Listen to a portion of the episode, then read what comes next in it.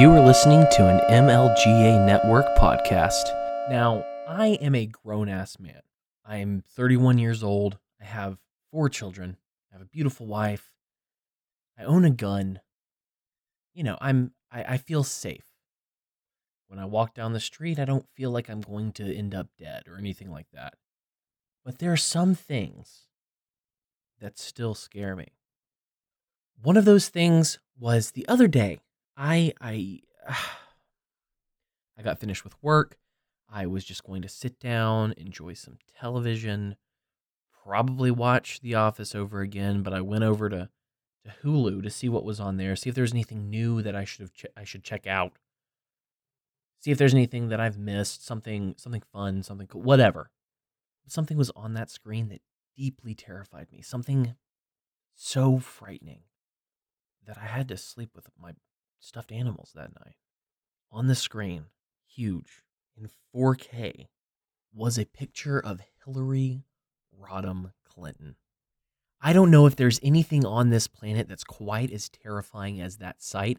I don't know how Bill Clinton slept at night, but she's up there on the screen looking like Kim Jong-un or Kim Jong-il, one of those horrible propaganda photos that people hang from their walls that they can see while they're eating dinner in communist countries. And she's just sitting there surrounded by blue, looking severe and like a, you know, don't make me say it. But yeah, I didn't sleep that night, so.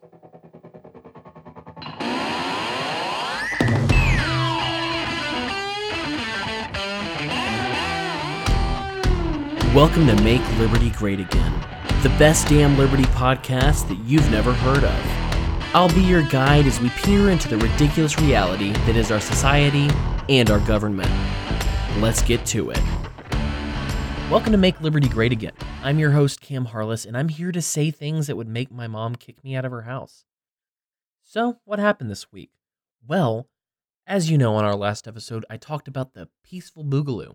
I talked about the what turned out to be around 22,000 people who strapped on their guns and walked up to the courthouse in Richmond, Virginia, and said that they wouldn't comply with these new gun laws that Virginia and Ralph Northam, however you say that guy's last name, the guy in the sheet, the guy in the blackface or the sheet, whichever one, he said he was going to throw in some of these new laws, take some guns away, and they were not having it. They were not happy, so they marched up there. One guy with a .50 caliber rifle, and said, no, we don't want this. And it was very kind of cool to see. But, of course, if you paid attention to the news, not 2 days later, the Senate actually passed a bill for red flag laws. So I think that there's a lesson to be learned here. One being that the political process isn't the way that things are going to get better. Playing by the rules, showing up at a march with your pussy hat isn't going to change anything. It's just not going to. Secondly, it looks like the Boog Boys got out there and flexed, said that they were not going to comply, and then 2 days later, their government called their bluff. I don't know where you go after a 22,000-person march with your guns without pulling a few triggers. So I applaud people who get out and try to change things or try to stop things, but it doesn't work. So the bluff was called. At this point, things are going to start happening. And if people don't react, if people don't grab their guns and actually refuse to comply, that was nothing more than a virtue signal. Sorry to say it. I don't want that to be true. But, there's nowhere to go but an actual boogaloo. Moving on. Some really interesting news came across my notifications this week. Apparently, the U.S. government and their courts claim that foreign journalists are not protected by the First Amendment. They're talking about Assange. Let's just get that out in the open. This is about Assange. This is about people who are willing to call out the state directly and say, hey, you do evil things, the world needs to see it.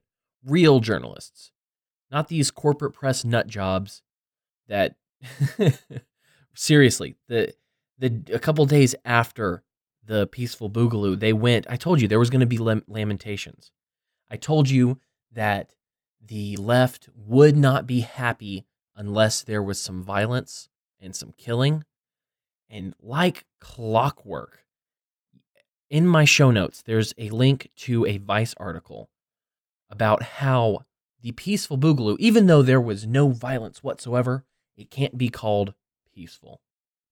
It's exactly what I expected. It's these people can't handle peaceful protests if there's guns involved. He called it a hostage situation. I'm telling you right now, I believe fully that the corporate press and the people who write this garbage wanted nothing more and needed nothing more than a little violence to pin on the right and to pin on the gun people so they could push through even more laws, even more theft and threats at the barrel of the government gun. Like I said, these charlatans, these pieces of shit that write for Vice, for Vox, for all of these horrible rags, talk about how everything's dangerous for them, how the president is making their lives more dangerous by calling them the enemy of the people, which they are. But I've heard very little about what they are doing and what they're saying about Assange. I don't hear anyone going, wait, the government doesn't give you rights. You have rights because you're human. You have rights because you were born with them. You were given them by God or nature or whatever. No one's making that argument. Instead, they are, I saw one story about this. They're silent, but the government wants to nail Assange to the wall. They don't like that he gave their secrets away. They don't like that he made them look foolish and evil. So, human rights don't apply to Julian Assange or any of the other freedom fighters out there. And that says a lot more when it comes to talking about rights, who has them, what they are, where they come from, than anything else I've read recently. So, there is a brand new fad sickness out there called the coronavirus. Q jokes how coronavirus goes really great with Lyme disease. I think probably my favorite joke so far is calling it the Kung Flu. I thought about naming this episode that as I was writing out the outline, but I'm like, I'm going to sound like a hack if I do that.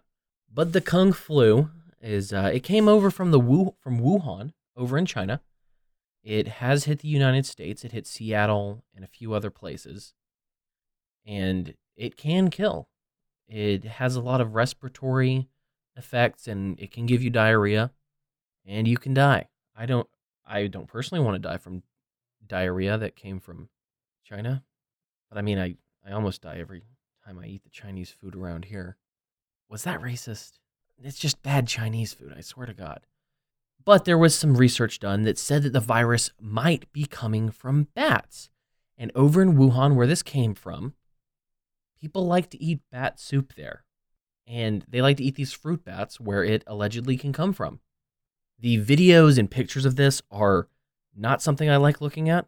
It's pretty gross. But there's a lot of talk about how this came to be, how it's spreading, how we're hearing about this bat virus, which I've heard a lot about bat butthole soup. And yeah, they eat bat soup, and the bat is whole. And it's disgusting to look at. But there may be an intermediary between the bat having the sickness and the humans, which for some reason research is also pointing to snakes that eat the bats. And since the snakes and the bats are in live open markets outside, that might be where it comes from, but I don't know. All I know is, if you see someone breathing heavily and crapping on themselves, just do what you'd normally do. Stay away from the person that's pooping on themselves. I mean, it's just good general advice. To touch back on foreign policy, as we've talked about ad nauseum at this point about what happened with the death of Soleimani and the rocket attacks that came from Iran, the Iraqi people do not want us in their country anymore. And I say us, and I shouldn't. It's one of those hard habits to break, referring to the U.S. as us. But they want the military presence out of Iraq. There, thousands of people rallied in Baghdad last Thursday, I believe, to tell the U.S. government to GTFO. The protest, the rally, was called by a top Shia cleric, Muqtada al-Sadr. Some that were at the protest were wearing white robes. I thought that was uniquely American, which apparently symbolizes their readiness to die for a religious cause, while others were pictured holding signs that read, "To the families of American soldiers, insist on the withdrawal of your sons from our country, or prepare their coffins." Security forces cordoned off the main roads in the capital and the city's green zone, which, as you know, has foreign embassies and government property, my ass.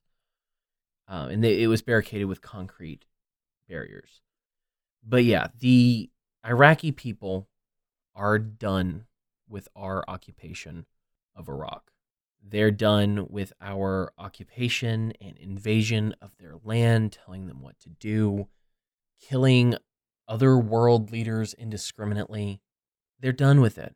And I can understand why. Imagine if, as Ron Paul said, the speech that talked me into being a libertarian or revealed that I already was one. Imagine if there were Chinese troops in Texas and they just stayed there. And anytime, and you know, they accidentally killed some of our people every now and then. Imagine that every time one of these people was killed, their father or their brother stood up, grabbed a gun, and decided to fight the people who killed their relative. Stuff like that happens every day in Iraq. We shouldn't be there. This is not how this should work. We call them insurgents. If the Chinese were in Texas doing the same thing, they would call us insurgents. They want us gone. I don't care if it comes from Sunni or Shia groups. Doesn't matter. It's time for us to leave. If we didn't have an embassy in the place in the first place, they wouldn't have banged down the doors and set it on fire. We need to be out of there. We don't need to be there. The people of Iraq harp, especially in this rally, on sovereignty, which they've had none of. I mean, they didn't have much of it before with Saddam Hussein, but now they have a puppet government that we set up. And it's not cool. It needs to end. Speaking of things that need to end, Brexit is coming to a close. This last Thursday, the Queen officially signed off on Brexit, making it law. I wasn't aware that the Queen had any more power, any real power over there, but she signed that bad boy. Brexit is happening January 31st. The Deputy Speaker, Nigel Evans, made an announcement that the Queen had signed off on the law, and it drew cheers of one of the most British things I've ever heard. Hear, hear! Of course, from the Conservatives.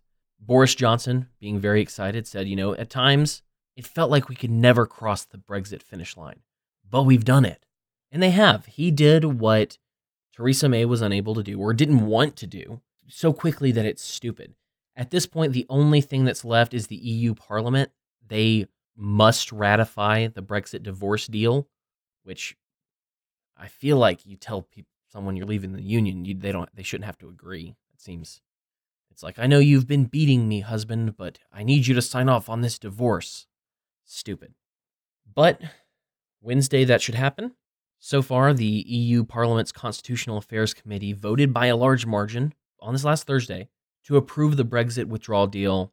And this will, like I said, on Wednesday, there's going to be a vote of all the European lawmakers in Brussels, and Brexit will finally be done. Hopefully. In some truly disturbing and not at all propaganda news, the doomsday clock has moved to the closest to midnight in history. That's right, that wasn't just a part of the graphic novel Watchmen. It's a real-life propaganda clock. The keepers of the doomsday clock on Thursday moved the symbolic countdown to global disaster to the closest point to midnight in its 73-year history, citing existential danger from nuclear war and climate change. The Bulletin of Atomic Scientists, which this whole propaganda machine was created after creation of the atomic bomb in World War II that we used to terrorize the Japanese into surrendering unconditionally. The clock allegedly focuses on the greatest threats to human survival, and they moved it from 2 minutes to midnight to 100 seconds to midnight. They moved it a whole 20 seconds. The decision was made by the group's Science and Security Board in consultations with its board of sponsors, which includes 13 Nobel laureates, a bunch of eggheads that totally weren't bought with that $1 million prize money. In a statement accompanying the clock's advance, the organization said the nuclear and climate dangers are compounded by a threat multiplier, cyber-enabled information warfare that undercuts society's ability to respond. The international security situation is dire, not just because these threats exist, but because world leaders have allowed the international political infrastructure for managing them to erode. Was that like a low-key dig at Trump? This is Trump's fault that we have the doomsday clock moved up. Speaking of Trump, what's new with impeachment? Honestly, I haven't paid too much attention. It's so boring.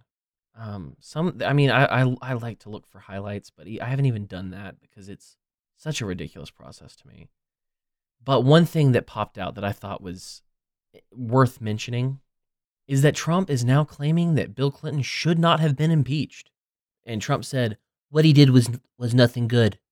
There was a lot of lying going on, but with me, there's no lying, no nothing. They don't even have a crime. He said that during the World Economic Forum on Wednesday. He insisted that he was merely sticking up for Clinton when he called Ken Starr, the independent counsel who led the investigation of Clinton, a lunatic. So there's your Trump news for the week. Speaking of presidential style news, we need to talk about the Democrats because they're always up to something. There was plenty of fun stuff this week. When I was looking to see what kind of information and news I might have to talk about this week, I found a couple of articles, and I use a service that takes all of the news stories and puts them under a common heading. And so you'll get to see the left's version, the right's version, the quote-unquote center's version, which is usually the left's version, and European versions, Russian version, etc., just all of the versions. And there were two stories that came up under the heading, Sanders is surging to number one in New Hampshire, and in Iowa, he's neck and neck with Joe Biden. There were two stories I read. One said, Sanders is surging in New Hampshire. Look at how great he's doing, blah, blah, blah. Fair enough. He's winning. He's doing really well in some of these states. However, Reuters went with a puff piece about Joe Biden, how he went from slumping to surging in the Democratic presidential race in Iowa. He's been the front runner. How was he slumping? It's just, you can tell that the establishment wants one of two things. One being, some of them want Biden for some reason, and others want Elizabeth Warren. I feel like that's clear. I think that they know that Biden can only last so long. I hope he lasts a good long time because honestly, the stuff's all hilarious. But in these stories, they decided to go with the Biden angle and talk up Biden instead of pointing out that Bernie Sanders is neck to neck with him in Iowa and leading in New Hampshire. That's newsworthy. According to a poll that they cited, the 78-year-old Sanders is backed by 52% of likely Democratic primary voters under the age of 30. His favorability rating has also soared over the past month from 60% in December to 74% now. Klobuchar has also seen her favorability ratings jump 14 percentage points, with Yang's favorability rating skyrocketing 16 points. So he's doing very well in the lower part of the field. Steyer and Bloomberg, they got double-digit jumps, but I think Steyer has 2% of all of these votes right now, and Bloomberg is in the same general area. And Tulsi is still at 5%. So another thing about Sanders, Joe Rogan on his show said that he would probably vote for Sanders, which was taken as an endorsement. And Bernie ran with that because, of course, he did. A lot of people listen to Joe Rogan. Why wouldn't they? He has fun conversations. I mean, I'd never thought he was a libertarian or particularly liberty-minded, but yeah, I mean, it's kind of a bummer that he would vote for Sanders, but I feel like I knew that going in. But Elizabeth Warren's people did not like that at all. So some of those Warren Twitter accounts went out and made a compilation of, as it's been put on the internet, Joe Rogan saying the N-word, which I hate it when people make me say it. Like Louis C.K. said, you're making me say it in my head instead of you saying it, so you're a bastard. But yeah, there was a whole video of him saying it, taken out of context, because you know he was quoting someone, you know what he was doing, but they just have to drag down Bernie Sanders, they have to drag down Joe Rogan, because they want their girl Warren in. And Warren right now is playing low-key one of the dirtiest games out there. So that's fun to watch. It's horrifying, and I'm thinking more and more as time progresses that she's more of the sociopath a la Kamala Harris. But, you know, we'll see what happens. Speaking of the N-word. Oh, God. You know, I was going to lead with what the story was about, but that would have sounded really bad. Speaking of the N-word, an anchor was caught on air saying the N-word, because I'm going to make you guys say it now, instead of Lakers, when talking about Kobe Bryant's and his daughter's unfortunate death in a helicopter accident. Allegedly, she tried to say Nakers, but it came out a little more like the N-word. Say it yourself. Do the racist work yourself. But apparently that's what she was going to say, Nakers, but it came out poorly. I thought the better story would have been, well, I almost said the Knicks, but I changed it to the Lakers midstream. It came out Knickers, but, you know, it's funnier just to hear that happen than see someone scramble to try to make it seem better. And finally, Tulsi Gabbard did something great. The queen of the pig roast decided to sue Hillary Clinton, the queen of the warmongers, for defamation. Hillary Clinton does not like people who don't think she's great. And so she hates Bernie Sanders, talked about how no one actually likes him. She regularly called Barack Obama, when he was beating her, that man. Yeah, she has been open about how much she dislikes Tulsi Gabbard and how she thinks Tulsi Gabbard is a Russian asset.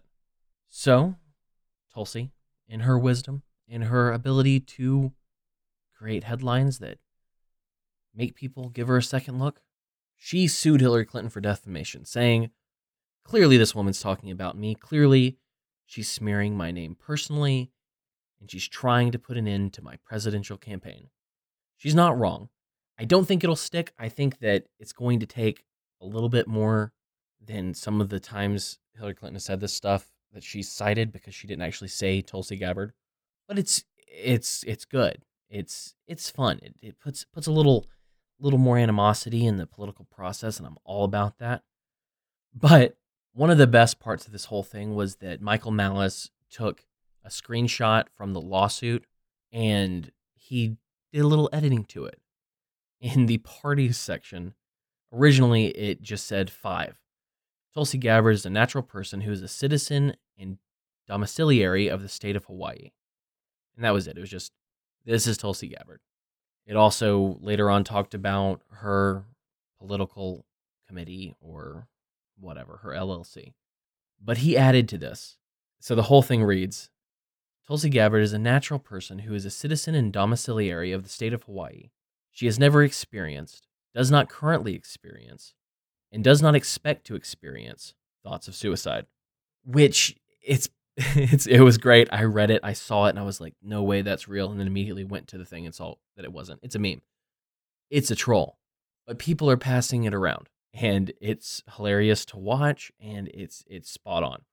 But Michael Malice got sort of fact-checked.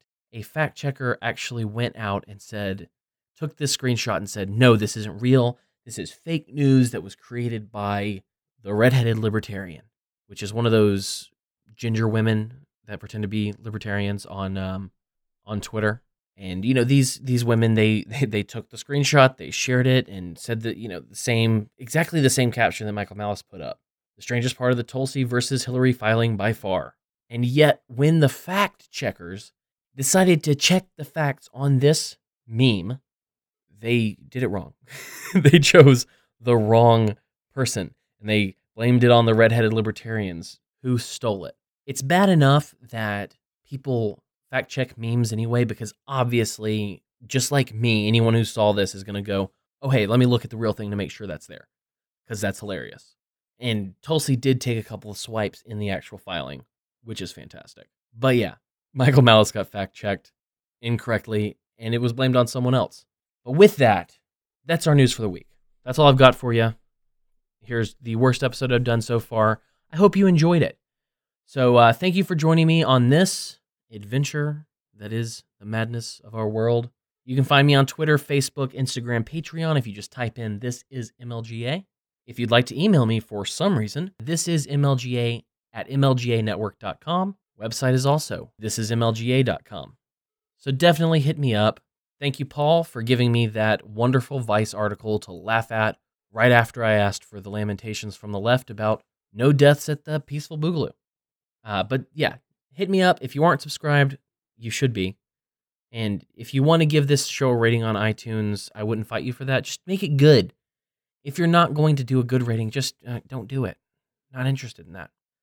I don't want to hear your meanness. Actually, I do. Roast me. Roast me in those iTunes ratings. Bring it. Don't forget to check out the rest of our shows on the MLGA Network at mlganetwork.com. In addition to this garbage fire of a show, we have Lesbertarian, Voluntary Vixens, Technoagrist, Thank You For Your Servers, and The Morning Drive with David. Thank you for your time, and please tag me in every ridiculous news story, solid meme, and anything that might make me laugh or send me into a rant. Stay sane.